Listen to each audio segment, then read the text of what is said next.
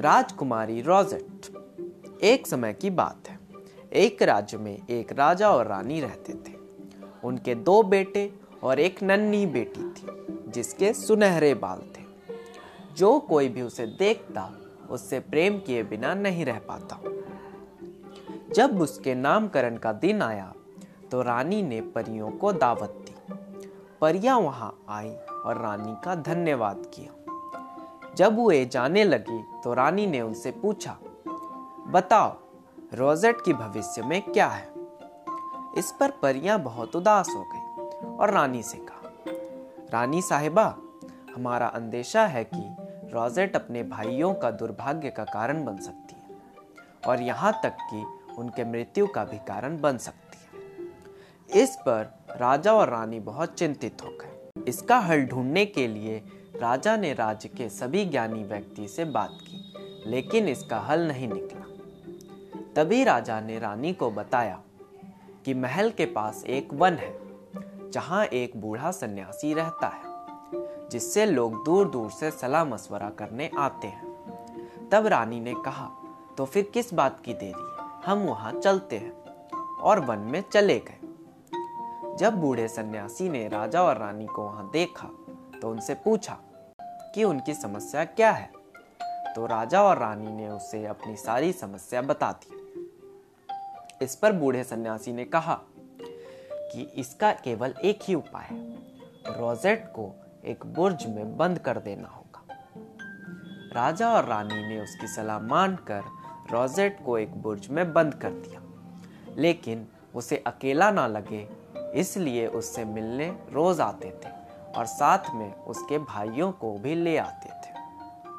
धीरे धीरे दिन बीतता गया और राजा और रानी बूढ़े हो गए और साथ में बीमार हो गए और एक ही दिन उनकी मृत्यु हो गई। तब जो उनका बड़ा बेटा था, वहाँ का राजा बन गया और छोटा बेटा तो राजकुमार था ही।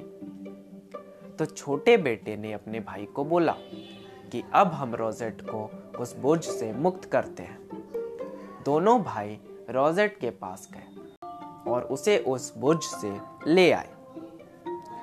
रोजेट इतने दिनों तक वहाँ बंद थी।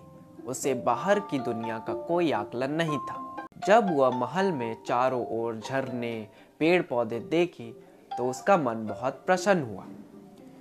वह जब देख रही थी तो उसकी नज़र एक मोर पर पड़ी और वह बहुत खुश हो गई। उसने अपने भाई से पूछा कि, भैया ये क्या है?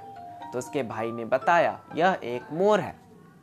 तब वह जिद पे अड़ गई कि मैं मोरों के राजा से ही शादी करूँगी, अन्यथा नहीं करूँगी। तो उसके भाई ने पूछा, यह मोरों का राजा मिलेगा कहाँ? तो रोजेट ने बोला, मुझे नहीं पता कहाँ मिलेगा, पर मैं शादी करूँगी तो सिर्फ़ मोरों के राजा से, अन्यथा नहीं करूँगी। रोजेट की यह इच्छा पूरी करने के लिए उसके दोनों भाई घोड़े पर निकल पड़े। मोरों के राजा के तलाश में। लेकिन मोरों का राजा कहीं नहीं मिला। जब वे वापस आने वाले थे, तभी उनकी नज़र एक रथ पर पड़ी, जिसे बारह मोर खींच रहे थे। उन्हें ऐसा प्रतीत हुआ जैसे यह ही मोर का राजा है। वह उसके पास गए। तुम दोनों अजनबी लगते हो। तुम कौन हो? तो रोजेट के छोटे भाई ने बोला, यह मेरे भैया हैं और ये आप ही के तरह एक राजा है। और मैं राजकुमार हूँ। ऐसा प्रतीत होता है जैसे आप ही मोरों के राजा है। इस पर उसने बोला हाँ मैं ही हूँ मोरों का राजा। फिर रोजेट के छोटे भाई ने उसे रोजेट की तस्वीर दिखाई और बोला, हम अपनी बहन की शादी का प्रस्ताव लाए हैं। आप अगर इससे विवाह करेंगे तो वह बहुत खुश होगी। इस पर मोरों के राजा ने कहा कि क्या इसका दिल भी इतना ही सुनहरा है जितने इसके बाल हैं? तो इस पर उसके भाई ने कहा, इससे सौ गुना ज़्यादा। मोरों का राजा इस प्रस्ताव के लिए मान गया, लेकिन एक शर्त रख दी कि अगर उसका दिल उसके बालों की तरह सुनहरा नहीं हुआ तो वह उन्हें बंदी बना लेगा। इस पर उसके भाई मान गए और एक खत रोजेट को भेज दिया। रोजेट ने खत पढ़ा और महल का जिम्मा वहाँ के सबसे अनुभवी व्यक्ति को देकर घोड़े पर अपनी दाई दाई की बेटी और अपने कुत्ते फ्रिस के साथ निकल पड़ी। रास्ते में एक समुद्र पड़ता था। तो दाई, उसकी बेटी, रोजेट और रोजेट का कुत्ता फ्रिस्क सब नाव पर सवार हो गए। जब वे समुद्र में जा रहे थे तो रोजेट की आँख लग गई और वह सो गई। तभी दाई ने नाविक को कहा, क्या तुम जल्द से जल्द अमीर बनना चाहते हो? नाविक ने कहा हाँ क्यों नहीं? इस पर दाई ने कहा तुम्हें मुझे मदद करना होगा रोजेट को समुद्र में फेंकने के लिए। नाविक लालच में आकर मान गया और रोजेट और उसके कुत्ते को बिस्तर सहित समुद्र में फेंक दिया और धीरे धीरे आगे बढ़ गया। ताई ने अपनी बेटी को रोजेट के सबसे सुंदर कपड़े पहना दिए और उसके गहने भी। वह चाहती थी कि रोजेट की तरह उसे बनाकर उसकी विवाह मोरों के राजा के साथ करवा दिया जाए। दूसरी ओर इधर जब फ्रिस्क की आँख खुली तो वह ज़ोर ज़ोर से भौंकने लगा।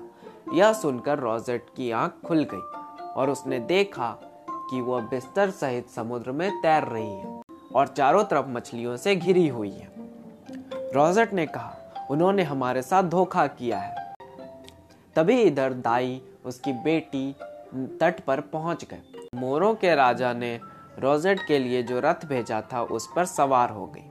और मोरों को मारने लगी और बहुत ही अहंकार के साथ सबके साथ बर्ताव कर रही थी। वह रथ उसे मोरों के राजा के पास ले आया। जब मोरों के राजा ने देखा कि उसके सुनहरे बाल नहीं हैं, तो वह बहुत क्रोधित हुआ और रोजेट के भाइयों से कहा तुमने मेरे साथ धोखा किया है। तुमने कहा था कि इसके सुनहरे बाल हैं। ना ही इसके सुनहरे बाल हैं और ना ही इसका दिल सुनहरा है। रोजेट के भाइयों ने बोला ज़रूर कुछ गलत फहमी हुई है। यह रोजेट नहीं है। लेकिन मोरो के राजा ने उसकी एक ना सुनी और उन्हें बंदी बनाने का आदेश दिया। तभी इधर मछलियों की मदद से रोजेट और उसका कुत्ता फ्रेश तट पर पहुँचा और भागते भागते मोरों के राजा के पास आ गया। रोजेट मोरों के राजा के पैर पर गिर गई और कहने लगी, मैं हूँ रोजेट, यह मेरी दाई और उसकी बेटी है। इन्होंने मेरे साथ धोखा किया है और उसे पूरी कहानी बताई। इस पर मोरों के राजा ने उसके भाई से बुरा बर्ताव करने के लिए उनसे माफ़ी मांगी और दाई और उसकी बेटी को बंदी बनाने का आदेश दिया। तभी रोजेट ने कहा, इन्हें माफ़ कर दीजिए। अगर आप ऐसा करेंगे तो ये अगले बार से ऐसी गलती नहीं करेंगे। कृपया इन्हें माफ़ कर दीजिए। मोरों का राजा बड़ा प्रसन्न हुआ और कहा, ना ही तुम्हारे बाल सुनहरे हैं, बल्कि तुम्हारा दिल भी उतना ही सुनहरा है। मैं तुमसे शादी ज़रूर करूँगा। इस तरह दोनों ने विवाह कर लिया और खुशी खुशी रहने लगे। धन्यवाद।